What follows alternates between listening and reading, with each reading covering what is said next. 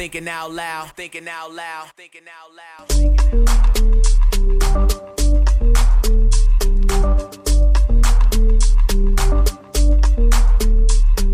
Thinking out loud. Thinking out loud, thinking out loud, thinking out loud. Yeah. I'm back one more time, Mr. Jack Brickhouse, chairman of the board here at Royalty Ministries Community Foundation. Thank you for rocking with us uh, today. I'm, I'm, I'm still dialed in on on success as we talked about uh, lounge singers and uh, uh, you know dealing with the emotions of winning. Um, here's a question for you: Have you achieved that success?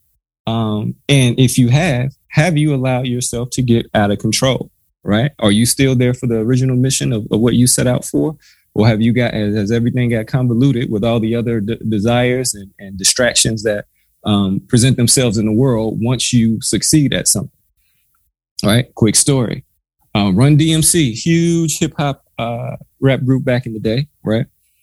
Watching a documentary on them, uh, one of the uh, uh, uh, core members, founding members, Reverend Run, who changed, who was in hip hop, um, you know, changed his life and became a pastor. Uh, it's probably 20 plus years ago now. Um, so I'm watching this documentary, and so Reverend Run is talking about, you know, it's, it's you know prime time in their career. I mean, at their at the at the pinnacle of the career, they're world known worldwide. They've been overseas. Um, you know, the, the money is there. The they have everything.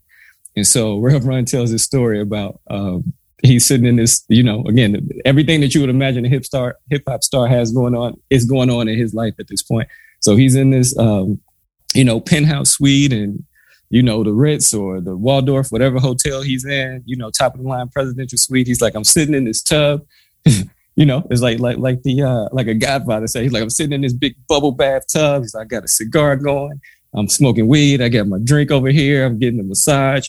Uh, the phone's ringing. I got somebody over here trying to interview me all. Um, at, at, the same time, he's like, now they're bringing me food and, and, uh, while I'm sitting in the tub and they bring me this platter and I got pancakes and serves dripping in my water. And he said, I had to stop for a second and realize I'm out of control. Like, what am I doing here? I got syrup in the what, what, what is going on? And he said, you know, that was kind of his, uh, turning point where he realized his success had gotten out of control and he forgot what he came here for.